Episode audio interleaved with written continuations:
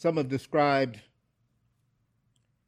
Romans chapter 8 as perhaps the greatest chapter in the entire Bible. Eight verses in particular are among the most inspiring verses in that book. The essence of those verses is that God is for us. Stated another way, God is on our side. Stated more extensively, He is all that we need for salvation.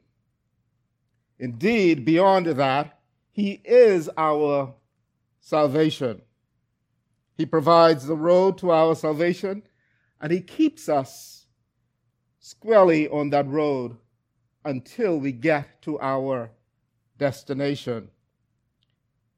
Yes, God is for us. In a moment, we will consider that truth under four headings. Please turn in your Bibles to Romans chapter 8. And we're going to read eight verses beginning at verse 31. Romans 8, beginning at verse 31. Paul writes to the church, What then shall we say to these things? If God is for us, who can be against us? He who did not spare his own son, but gave him up for us all, how will he not also with him graciously give us all things? Who shall bring any charge against God's elect? It is God who justifies. Who is to condemn? Christ Jesus is the one who died. More than that who was raised, who is at the right hand of God, who indeed is interceding for us. Who shall separate us from the love of Christ? Shall tribulation or distress or persecution or famine or nakedness or danger or sword? As it is written, For your sake we are being killed all the day long be regarded as sheep to be slaughtered. No. In all these things, we are more than conquerors through him who loved us. For I am sure that neither death, nor life, nor angels, nor rulers, nor things present, nor things to come, nor powers, nor height, nor depth, nor anything else in all creation will be able to separate us from the love of God in Christ Jesus our Lord. What powerful and inspiring words today. The topic of last Sunday's message, those of you who were here would remember, was a much hated doctrine at which time Pastor dealt with the doctrine of election. Today's message is along the same lines. Perhaps if we were doing a series on the topic of election, last Sunday's and today's messages would have been titled the fact of election, perhaps last Sunday's message, and today's might have been the eternality of election.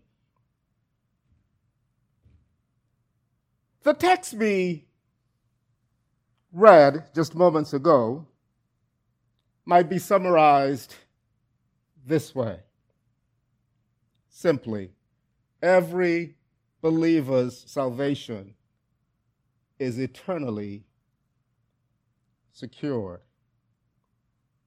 Every believer's salvation is eternally secured. Paul advances his argument with a single point that has four components. The single point Paul makes in verse 31 is this God is for us. Its constituent parts, which will guide our message today, are number one, God is our source. Number two, God is our judge. Number three, God is our advocate. Number four, God is our sustainer. Paul begins this section of his letter to the church with a question. You see that? The question Paul poses in verse 31 is this What then shall we say to these things? Well, obviously, to understand Paul's response to that question, we have to get a sense of what these things are that Paul is referring to. What then, Paul says in verse 31, shall we say to these things? What are these things that Paul is referring to?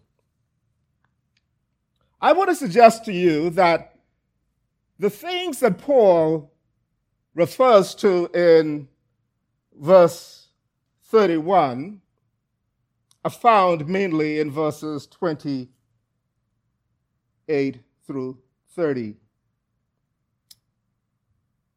In verse 28, Paul writes, All things work together for good for those who are called according to his purpose. Now, I want you to follow with me. This is really important. We're making a case here. Paul says, Paul is making a case now that our salvation is eternally secured. And he begins the section of his letter. He says, What shall we say to these things? What shall we say about these particular things? And these are the things that Paul now is going to build a case around. And he says, Listen,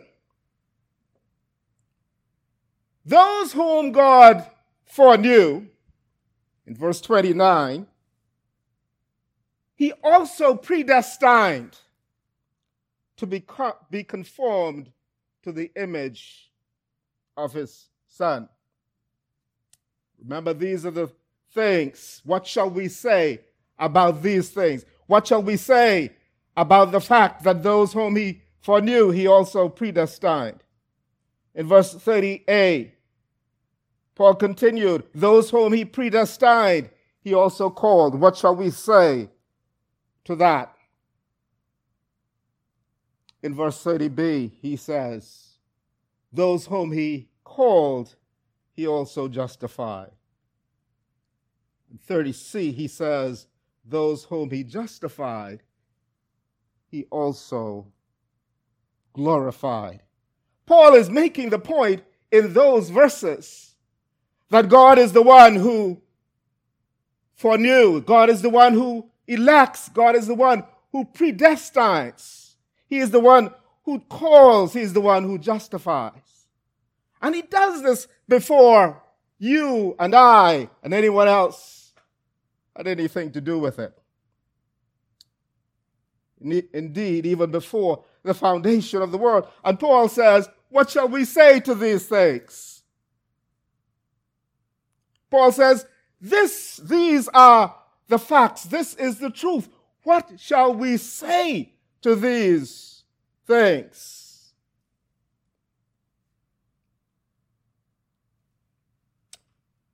To understand the connection to the ensuing verses, you must see that Paul's emphasis is not on what believers do, but what God has done, is doing, and will do. You see, Paul is not in these verses placing the accent on what you and I do. To gain salvation. What you and I do at all. Paul emphasizes what God does. It is He who elects, it is He who predestines, it is He who calls, it is He who justifies, it is He who glorifies. What shall we say to these things? I want to suggest to you that Paul is making the point that if God determines it, no one can successfully go against him. Paul's initial and complete response to that question is really the basis of this message. He expounds on the point. What shall we say then? Paul responds to that rhetorical question.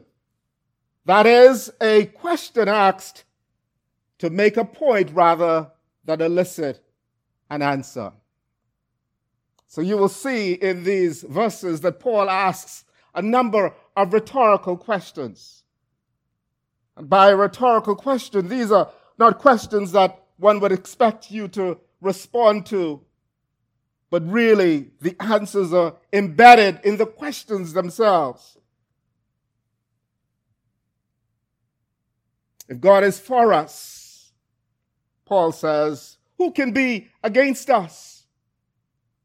Paul expects you to, to say no. Does, that's not an argument. That's not up for debate as far as Paul is concerned.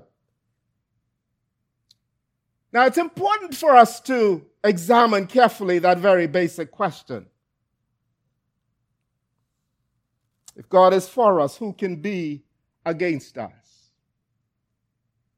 Paul is not here writing about uncertainty when he uses the word if.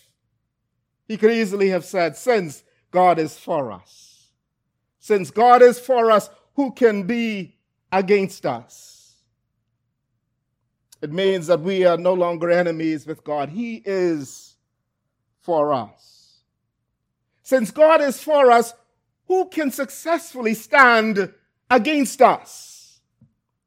And here, this is what I want you to do as, as you listen to this message, as you consider the words of the, the Apostle Paul. I want you to take them personally. Paul writes these words to you and to me, and Paul here is seeking to assure us of our eternal salvation. And Paul is seeking to, to say to us that our salvation is not based on ourselves, but it's based on what God has done, what God is doing, and what God will do. He is the one who predestines. He is the one who calls. He is the one who glorifies. Paul says, since God is with you, since God is with me, who can successfully stand against you? That's encouraging today. Paul says, no one can successfully stand against you. Your salvation is secured. And that's the point that Paul wants to hammer on home to us today. Now we know that even though God is for us, many people and things can in fact be against us as Paul himself points out. But with these words, Paul is saying, since God is for us, who or what can successfully, can successfully be against us? The obvious answer is no one or nothing. If you are a believer today, God is for you. Yes, God is for us. If God is for you, ultimately, it does not matter who is against you. you will be saved and saved forever. Paul is here seeking to evoke in us the certainty of eternal salvation. Since God, who is sovereign, who is omnipotent, is for us, who can successfully be against us. How is this truth? How does Paul make this point? How is this truth that God is for us manifested in our lives? What does Paul say about this in the ensuing verses? What does it look like? Well, Paul provides four compelling answers to that question. The first that answer that Paul provides is that God is our source. He is the source of your salvation and my salvation. That's why Paul says our salvation is secure. He is our source. Listen to what he says in verse 32. He who did not spare his own son, but gave him up for us all, how will he not also with him graciously give us all things? Here, Paul tells us that the source of our salvation is God Himself. He is the one who gave His Son for us all. There was no other way for us to obtain salvation but through Jesus. And Paul assures us further that having done that, he will give us all things. The language here suggests that there was a price paid by God's Son, Jesus. For Paul here says that God did not spare his son. You know, when you use those words, he didn't spare someone, you know that there must have been a price. And the price was significant. God spared nothing. He gave his son for believers. God is the one who owns all things. And he is for us how then will he not give us all things? Paul says, How will he not also with him graciously give us all things? We are joint heirs with Christ. Romans 8 17 says, And if children, then heirs, heirs of God, and fellow heirs with Christ. Paul's rhetorical question here It's logical. It's a logical question. He, Paul says he did not spare, God did not spare the one he loved for our sake. Listen, follow Paul's point. Follow Paul's logic here. Paul says he didn't spare the one he loved for our sake. Therefore, therefore, he will with him give us all things. God is for us. The essence of this question that Paul asks here is this God gave the one he loves for us, he did not spare him. He did not spare him.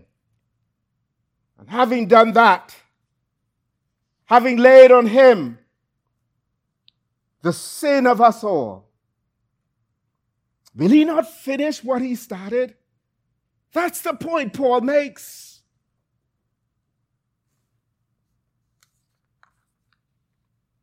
We summarize this point. God is our source. Paul reminds us that God did not spare his own son, but gave him up for us all. This act of sacrificial love demonstrates that God is the source of our salvation. He provided the way to our salvation through Jesus Christ. And He promises to give us all that we need. So we, you and I, you and I as believers can be confident that God who owns all things will provide for us. But not only is Paul making the point that God is our source, he says that our salvation is eternally secured because God Himself is our judge. God is our judge. Paul is saying that the weight in this courtroom is on our side. We've got a biased judge. That's the point Paul makes. In verse 33, Paul says, Who shall bring any charge against God's elect? Another rhetorical question. Then he says, It is God who justifies.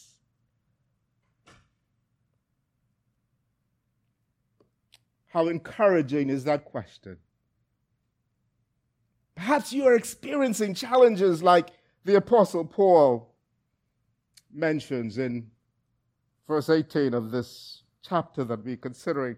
In verse 18, Paul says, I, For I consider that the suffering of this present time are not worth comparing with the glory that is to be revealed to us.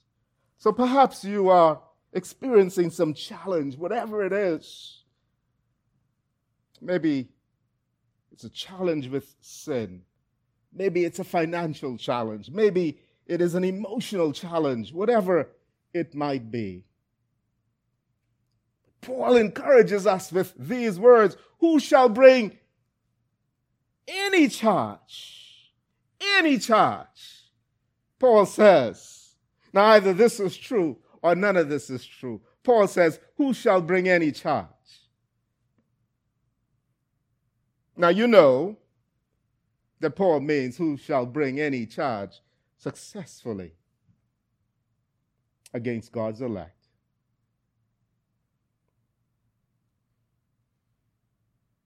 Despite your challenge, if you're a believer today, you're God's elect, and you can say with the Apostle Paul, all things work together for good, no matter what it is.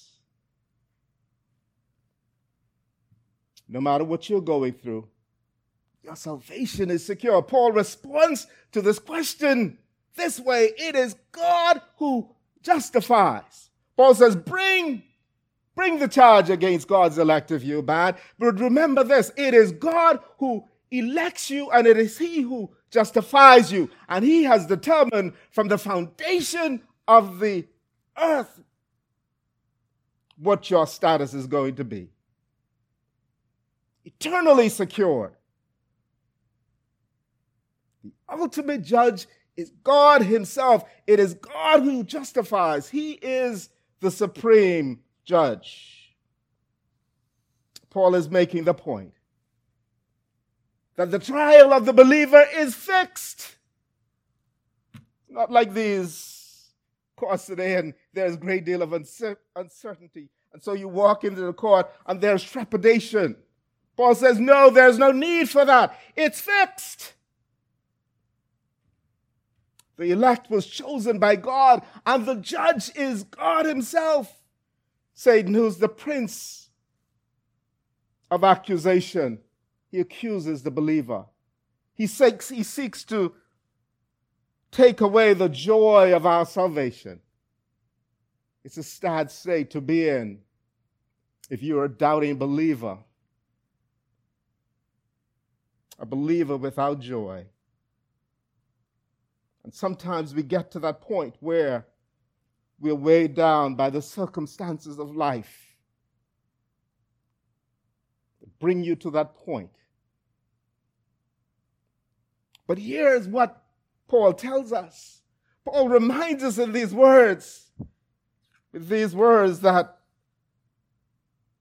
God Himself is the one who justifies. Who can bring any charge against God's elect? And so I'm here to encourage you today. I'm here to say to you that no matter where you are, whatever point you are in, whatever place you're in, whoever has slandered you, whatever Satan's efforts have been, please know that they are futile in the end.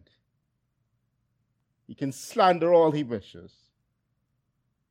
But we know that there is no condemnation to those who are in Christ Jesus. Remember, this is not about your grip on God, but rather his grip on you.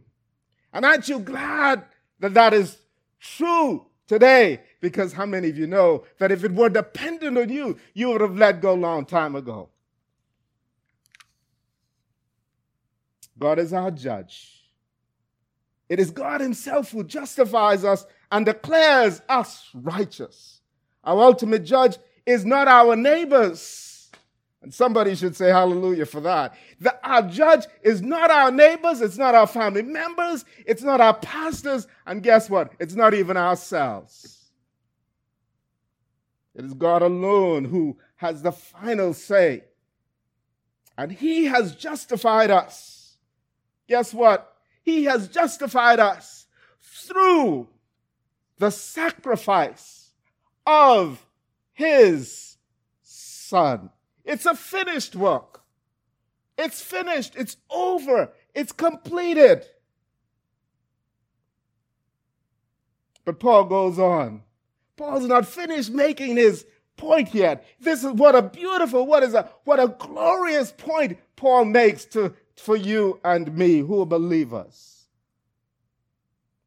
Paul says, makes the point that God Himself is our advocate. Listen to what Paul writes in verse 34. Paul says, another rhetorical question. Paul writes, Who is to condemn? Who is to condemn? Then he continues, Christ Jesus is the one who died. More than that, you hearing this? Listen, Paul says Christ Jesus is the one who died. More than that, who was raised, who is at the right hand of God, who was, Paul says he died, he was raised, he's at the right hand of God, he is interceding on our behalf. Paul asks the question within the context of our salvation, within the context of our eternal salvation, Paul asks the question who can condemn? Who is he who can condemn? And to that question, Paul provides three responses. First, Paul says, Christ is the one who died. In other words, how can we be condemned since Jesus died and paid the penalty for our sins. That's the point he makes. Paul says you can't be condemned if you're a believer. Why? Because Jesus has died for your sins. That's why you and I are here. Listen to how what Charles Spurgeon says about Christ's death. Charles Spurgeon says, the whole shower of divine wrath. The whole shower of divine wrath was poured upon Christ's head.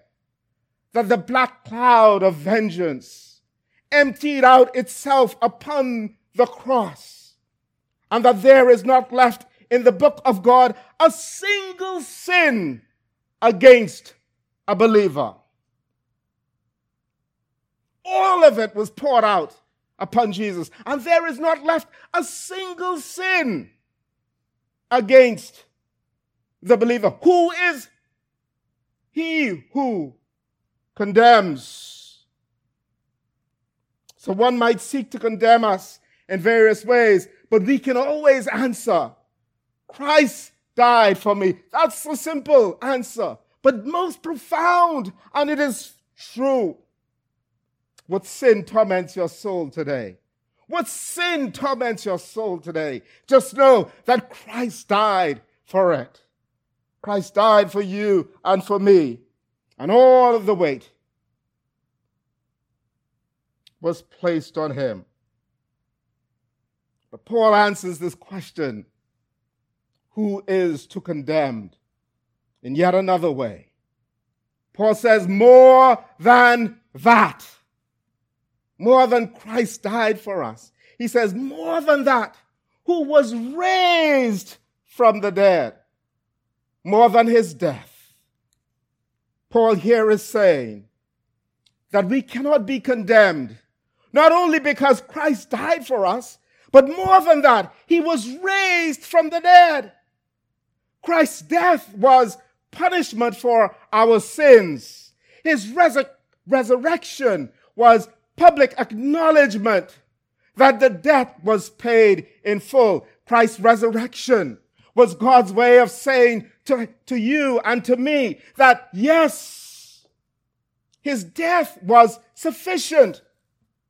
His death was all that was needed for our sin. The cross was his punishment, but his resurrection was evidence of its sufficiency. Paul goes on to respond to this rhetorical question that he asked Who is to condemn? He is at the right hand of God making intercession for us. Paul says, Now, how do you get around this? How do you get around this? We cannot be condemned because our Redeemer and Advocate is seated at the right hand of the judge himself.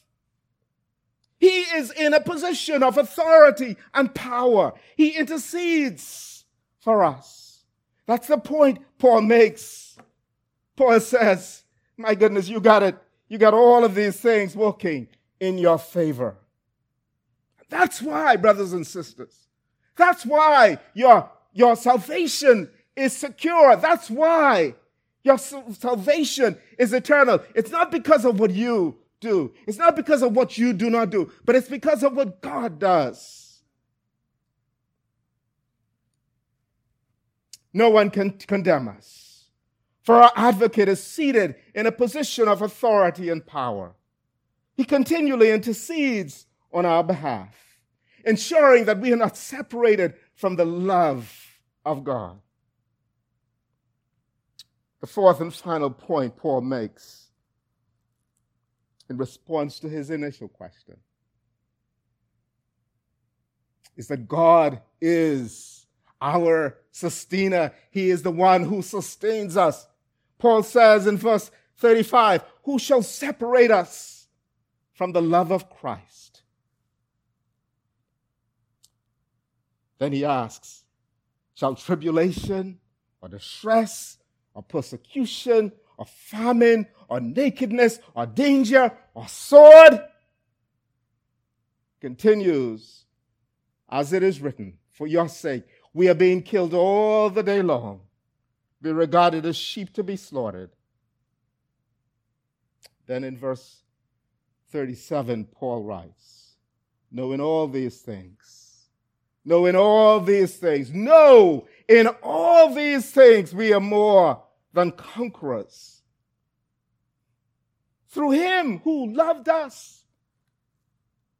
In verse 35, we find our final rhetorical question here, Paul makes a clear supposition Christ loves us. Who shall separate us from the love of Christ? It's not up for debate. The question Paul asks is this Who's going to separate us from that? Who's going to separate you as a believer from Christ's love? That's the question. And each one of us needs to ask ourselves this when we are down and when we are doubting our, our salvation. Let's ask ourselves the question who's going to separate me from the love of Christ? Who's going to separate me from the one who died for my sins? Who's going to separate me from the one who, the transcendent one, as Pastor said, who condescended? Who is going to separate us from his love? Who is going to separate us? from the one who gave up everything that he had. Who's going to separate us from his love? Who is going to separate us from his love? It is interesting to note that Paul asks, Who?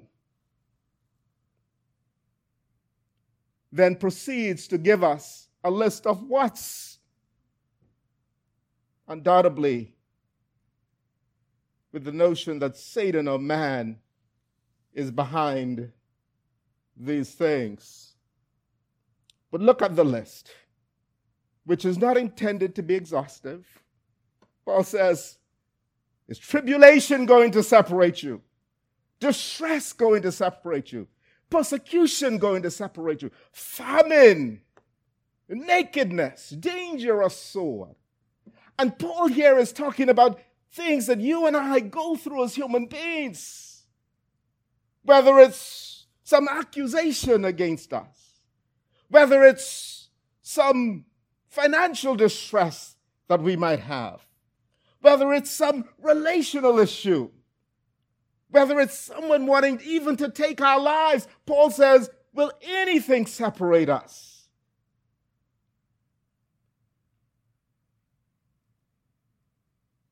In other words, is our going through any of these things evidence that God no longer loves us? Certainly not.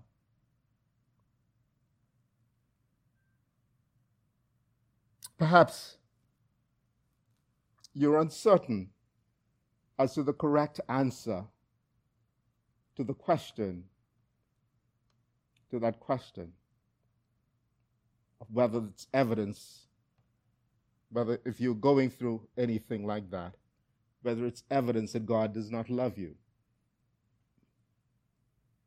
Let's look at what Paul says in verse 36. Paul says, For your sake, we're being killed all the day long. We're regarded as sheep to be slaughtered. What's the point Paul is making here? Paul says, You think you have it bad.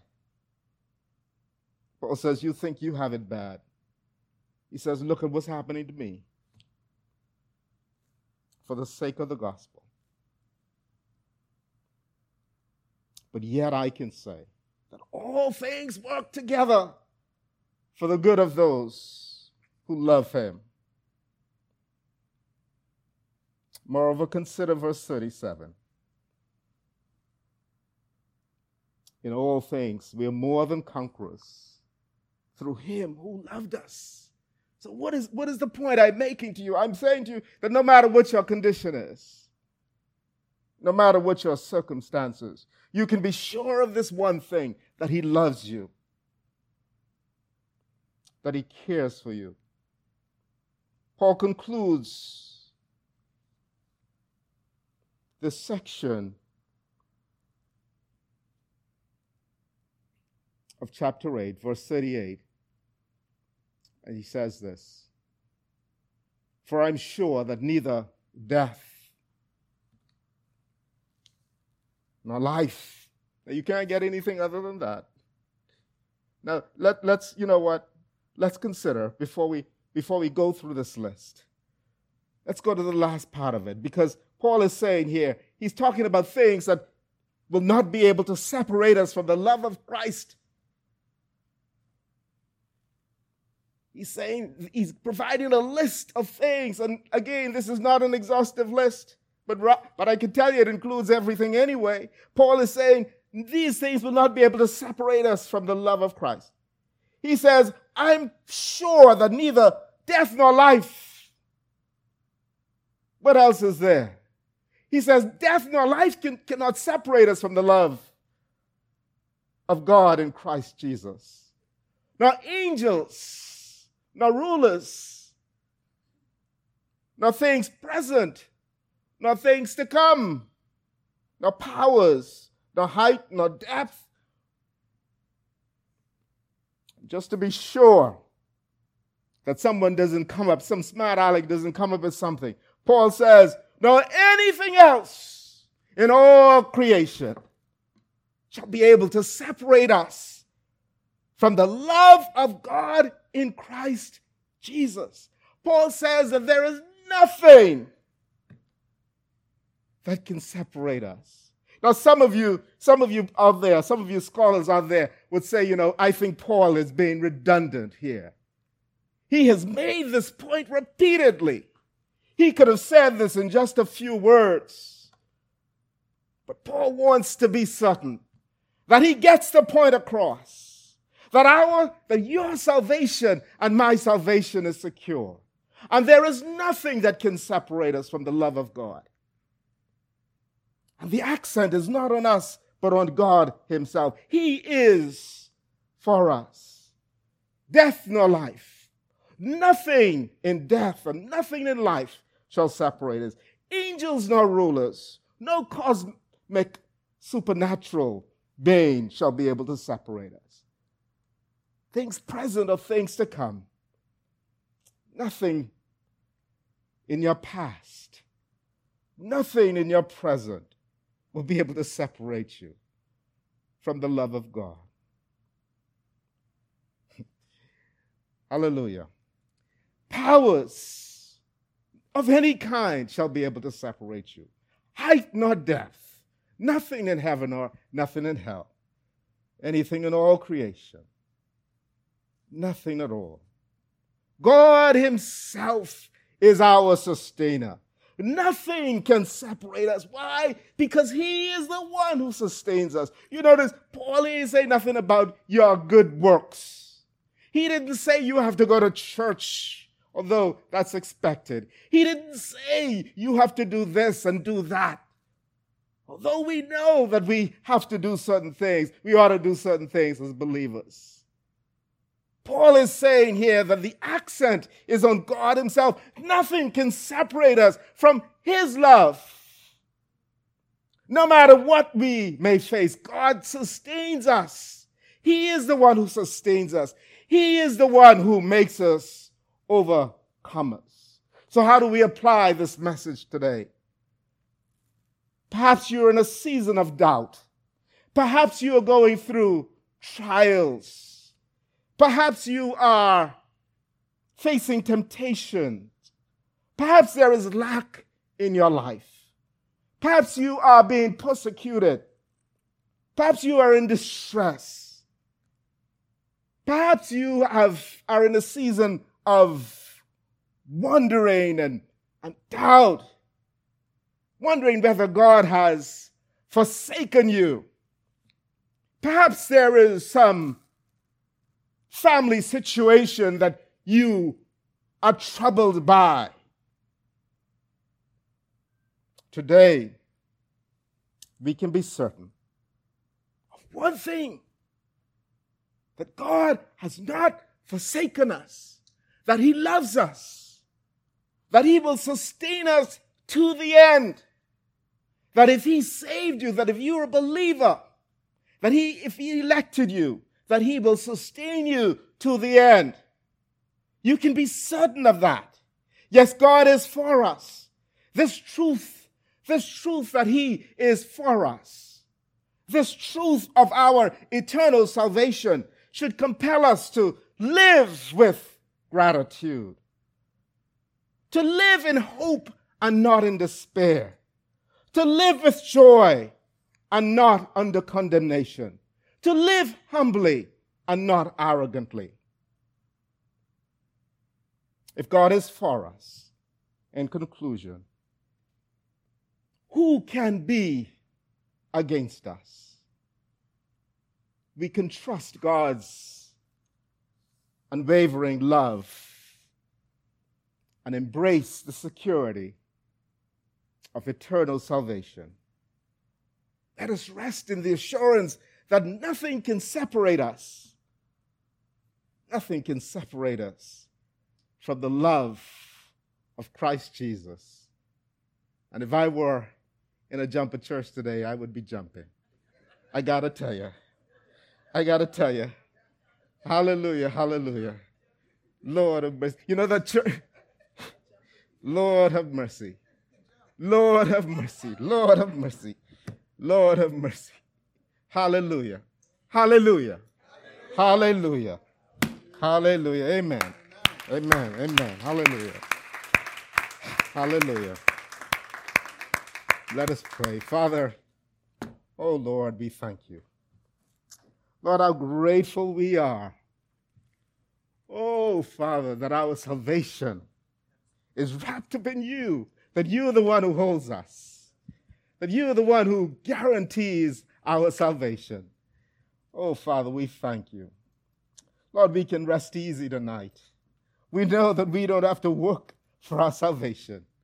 We didn't have to earn it. We don't have to earn it in the beginning. We don't have to earn it. To, we don't have to do anything to keep it.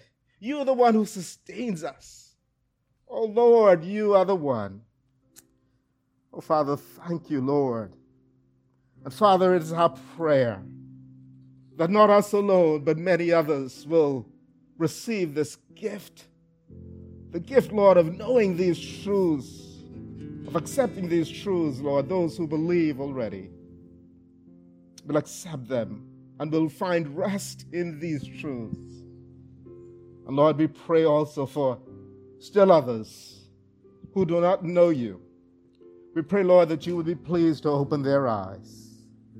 And Father, as we pray this way, we think of family members, we think of co workers.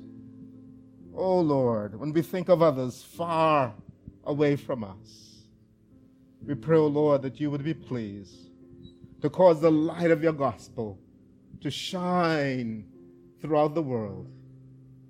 In the name of Jesus, we pray. Amen. Amen. Amen. Amen.